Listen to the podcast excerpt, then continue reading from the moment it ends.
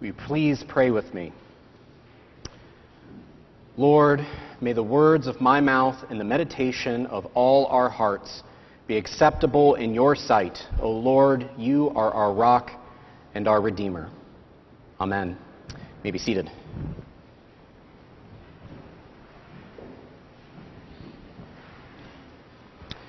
Well, good morning, St. Anselm's. It's a pleasure to be with you this morning. now, since I'm just a visitor here this morning, I'm not sure how many of you happen to be apologetics nerds like myself, uh, but I'm going to venture on a limb and say that some of you may be like me in this regard. Um, you love listening to non believers talk about their worldviews. Um, and probably also trying to understand where those worldviews break down so that you can find a way in to share the love of Jesus Christ with skeptics. Now, if you find yourself engaging in this kind of evangelism, or if you're just a sensitive soul with a tender conscience, then I would say that you probably, and I would even say hopefully, have had some kind of encounter with what we refer to as the problem of evil. And I say this confidently because this happens to be one of the perennial issues in Christian apologetics. Take a sample of non believers from the general population, and you'll probably find that close to half, if not more, are going to cite some form of the problem of evil for why they simply can't believe that Christianity is true. For some reason, this problem seems to be a seriously persuasive argument against God and our culture. Even if it's not totally true, it is very persuasive for many. But the reason for this is that Christianity makes very particular claims about who God is. We say that He is all knowing, He's all powerful, and that in fact He is goodness itself. So the question in this case then is how evil could exist in this world if it was truly created by a good God? God is all knowing, all powerful, and all good, and furthermore, if He created everything, then where does evil come from? Why doesn't God stop it? Does God actually know what is happening to us? The things we're experiencing, the hardships we face? It's not hard to imagine how such questions can quickly overwhelm the non Christian, and if most of us are honest, probably overwhelms us too at times. We may need an apologetic here for Christians and non Christians alike. But thanks be to God that Scripture doesn't back away from this difficult problem. I think sometimes we have the tendency to expect that people, you know, back in Bible times didn't deal with the same kinds of issues we did, but they, they do. They do. And I think our, our passage uh, from the Gospels this morning makes that clear. Because I think that our Gospel passage uh, this morning actually deals directly, uh, pretty directly, with this issue of evil in the church. Because in this parable, we learn about the, the goodness and justice of our God. We learn about the end, the end of history and the patience and long suffering that He shows in order that His children might not be destroyed alongside evil when the end of that history comes. So, in order to get there, in order to understand how we grapple with this problem as 21st century Christians, we need to ask a few questions. Serious questions. Where did this evil come from? What is God's response to this evil? And finally, what does it mean to be a disciple of Jesus Christ in an unrighteous world? So, first, we'll look to discern evil's origins. And as we look back, of course, we're taken back to Genesis 3. We're introduced to the serpent, the tempter, who tries and succeeds in deceiving God's good creatures, Adam and Eve, into eating the fruit of the tree of the knowledge of good and evil, the tree from which they were forbidden to eat by God. Now, this originating sin is what Paul in Romans 6 would have us know was the deposit of death and sin in, the, in God's good creation. But let's be attentive to the nature of their sin. The sin was not forced on them. They weren't coerced, they were tricked, but not coerced. And in fact, they weren't even really pressured into doing what they did, into making the decision that they, that they made. The point here is that Adam and Eve chose to disobey God. Yes, they were tempted. Yes, they were deceived. But they chose their disobedience. They let temptation breed disobedience to God. And in this moment of disobedience, the whole course of human history was changed. Through human choice, and particularly the human choice to not listen to God, to listen to ourselves, to be our own authorities, to set ourselves up as God, evil came into the world. And that evil began to detract from, to demean, and to destroy the goodness of God's creation. And there's a principle here. If any of you are familiar with St. Augustine, he talks about this. Evil is a, uh, a, a privation of the good, it's parasitic on what is good in this world. God creates the world good, and evil seeks to destroy it. And so the important thing to note here is that evil comes about as a response to God's command, namely, the wrong response to God's command. Evil and sin and death become a fixture of, in the world as a result of the free choice of human beings to diminish the goodness of God's creation through disobedience to His Word. In other words, evil is not a thing that God created. Hear that this morning. Evil is not a thing that God created. And in order to understand our parable of the weeds and the wheat this morning, we have to wrestle with this reality. We have to grasp the weight of its implications. Because, again, I'm sure all of us have heard people in the throes of frustration with the consequences of evil in this world. Or perhaps we've even been that person who at times is tempted to shake our fists at God and say, How could you do this, God? How could this happen? Or like the people in our parable this morning Master, did you not sow good seed in your field? How then does it have weeds? God, aren't you all good? Where is all of this evil and suffering coming from, and why am I the one to deal with it? Well, what's God's answer? What does he say in our parable? He says, An enemy has done this. In other words, an evil thing has been done, and this is not of me. This is a work of the enemy. This is the work of that same serpent that has sought to tempt us unto sin from the very day evil began to ravage God's good creation. So be assured of this, friends. The evil we experience, the disorder we see in the world, the evil that ravages, and which makes ruin of our lives and of the lives of those around us, this evil is not from God. Because He is truly all knowing, all loving, and all good. In fact, He is knowledge and love and goodness itself. There is no evil in Him. And it's because of this character of God that we know that He sees our affliction. He sees the weeds growing in His kingdom, growing alongside the wheat that He planted. And He knows that this is not the way that His creation was intended to be. He knows.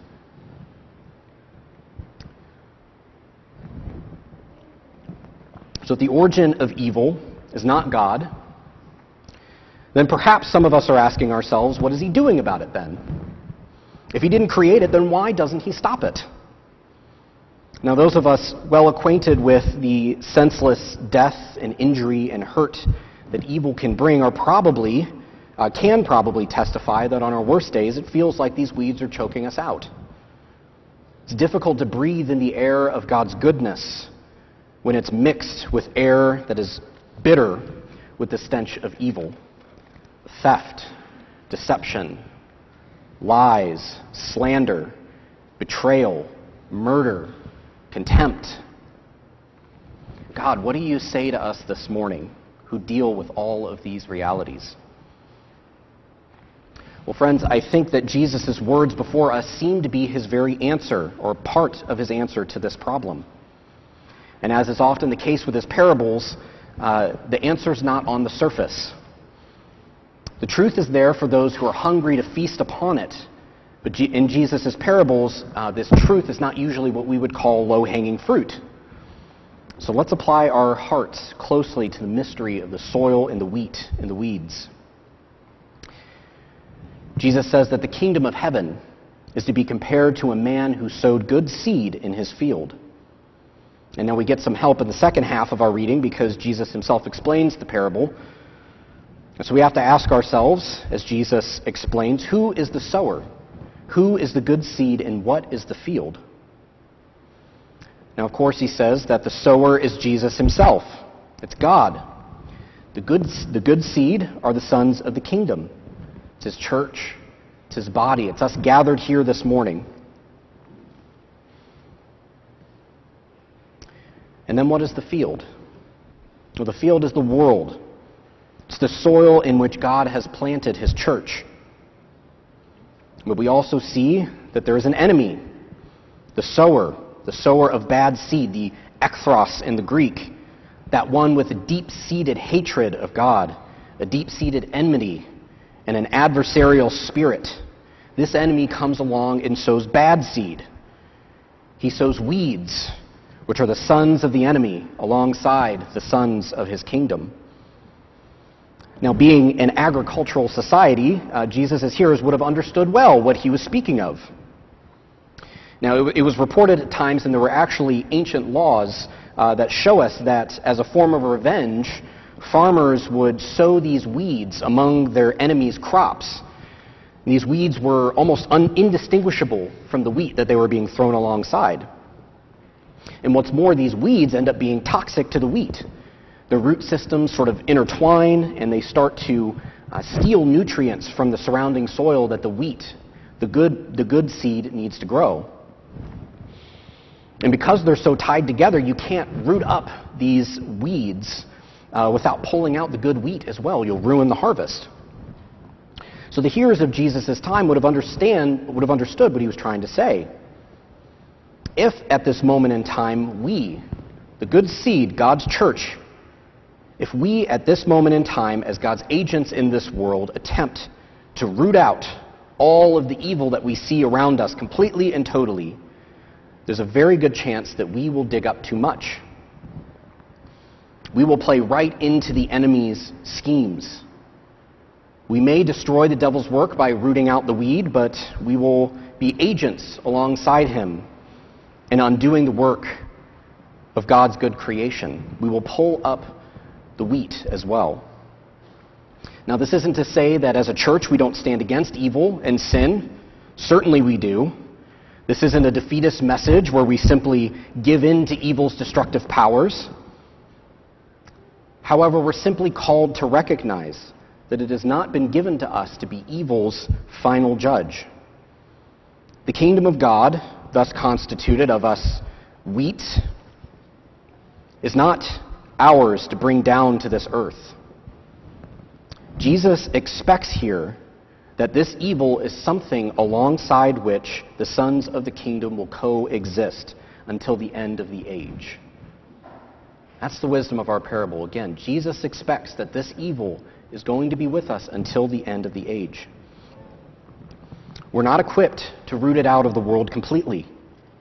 If that were the case, then he wouldn't have given us this wisdom. As holy as she is, Christ's church is not the world's judge, jury, and executioner. In this wicked world, we evangelize, we persuade, we teach, we preach, we exhort, but we do not condemn. Instead, with Paul and our reading from Romans this morning, we groan inwardly for the sons of God to be revealed. We wait for the end of the age, for the harvest where God's angels will do the reaping, and where God Himself will be the judge. He is the one who sees the evil of the world for what it is. And He is the one who will be able to delicately separate the wheat from the weeds at the right time. To know that which is of His good seed and that which is of the enemy. And on that day, evil will be entirely, roundly, and utterly destroyed. And God will effect this work And to the degree that He's given it to us, we participate in this work as the church. But until then, we grow together, and we grow together patiently, patiently awaiting Christ's return. And finally, we do this because this is truly the key to living as members of Christ's church in a world so acquainted with evil. Christ assures us that evil will endure, and it will endure until as long as humans are free agents in this world. But if we pay attention to the end of our parable, Christ assures us that the righteous judgment that evil and sin deserve will come. Verse 41 The Son of Man will send his angels, and they will gather out of his kingdom all causes of sin, all lawbreakers, and throw them into the fiery furnace. In that place there will be weeping and gnashing of teeth. Now, as frightening as that probably sounds, what I want to suggest to you this morning is that this is actually the church's hope. This is the church's hope.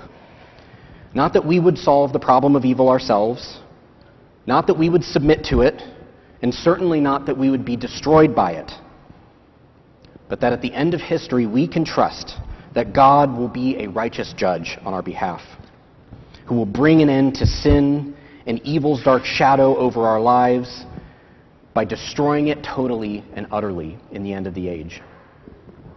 I, um, I love Samwise uh, Gamgee's line at the end of The Return of the King uh, from the Lord of the Rings trilogy. After the ring had been destroyed in Mount Doom, uh, Sam awakes to see Gandalf, and he asks a curious and um, but ultimately incisive question, uh, which I think is relevant this morning. He asks Gandalf, he says, "Is everything sad going to come untrue? Is everything sad going to come untrue?" Friends, we have hope in Jesus Christ that the answer to this question is a definitive yes. At the end of history, not only will God's goodness shine brilliantly through the dark haze of evil's cloudy reign, but the clouds which have obstructed our view will dissipate in his light. And the sons of his kingdom, his righteous ones, as he says, will shine like the sun in the kingdom of their Father. Only this cosmic of a hope could steel our hearts with, patient endurance, with, with the patient endurance we need to live as members of Christ's church. And thanks be to God that this is our hope this morning in Christ Jesus. But hopeful as it is, we should be given pause as well lest we count ourselves too quickly among God's righteous. Because it's easy to have hope that God will destroy all of the evil that's out there, everything that everybody else is doing. But it's yet another thing to recognize that we ourselves have sinned and even become causes of sin and lawbreakers. The famous Soviet dissident and Russian Orthodox author Alexander Solzhenitsyn insightfully points out in his book, The Gulag Archipelago, that the line between good and evil cuts through the heart of each and every one of us. There is none righteous, no, not one. For all have sinned and fallen short of the glory of God. Friends, none of us are clean. None of us have avoided the stain of evil in this world, and none of us have avoided its shadow in our own hearts. But just as Christ's hope meets us in the world, Christ's deliverance reaches even down into our hearts to cleanse us from sin's evil reign. By the blood of Jesus Christ, we wait with eager longing for that last day, for that day of judgment, not because we possess a righteousness of our own, not because we believe that we will be found righteous before Him on our own strength but, by, but because we possess the very righteousness of Christ Himself. And by that righteousness, we will be vindicated on the last day. And it's through that righteousness, through which we will be separated, not as weeds from the field to be burned, but as good wheat, sown in righteousness by Jesus Christ, and harvested at the end of the age by our Heavenly Father to become luminous in His presence. So our hope is not just for cosmic healing, but that Christ would begin to heal us all, even now, here this morning. So, to close, friends, this is a needed word of hope. Because, as we're all well aware, the enemy is at work in our world. He's at work in our country, he's at work in our cities, he's at work in our families and our friends, and even in our own hearts. He roars around like a prowling lion seeking whom he may devour, coming to steal, to kill, and to destroy. I don't think any of us need to look very far to confirm this fact. And I'll bet some of us have even come in here this morning feeling the weight of that burden. But, friends, hold this hope near to your heart this morning. Christ's promise to you is that this evil, this pain, and this burden will be made right. Whether it's this side of eternity or the other, Christ's reign will come and make all sad things come untrue. And he will restore the goodness of this world to its intended state.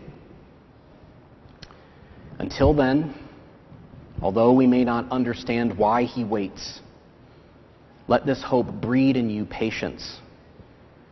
The patience to endure, as Paul keenly states, the race set before you. And it is a race, and it will require endurance, because we know that it will include groaning and sorrow and pain. This is truly the state of the world in which we live in which God has planted us as good seed. But, friends, we can endure with patience the wiles of the enemy. We can endure with patience the underhanded trickery of the devil's attempts to convince us to stop running. Because we have hope. We have hope that we will one day stand before our Lord, and as the liturgy says, we shall see him face to face. And we shall shine like the sun in his presence, in the presence of the Father at the end of history. That is our hope. Hold firm to it this morning. Stand fast and take heart. In the name of the Father, and of the Son, and of the Holy Spirit. Amen.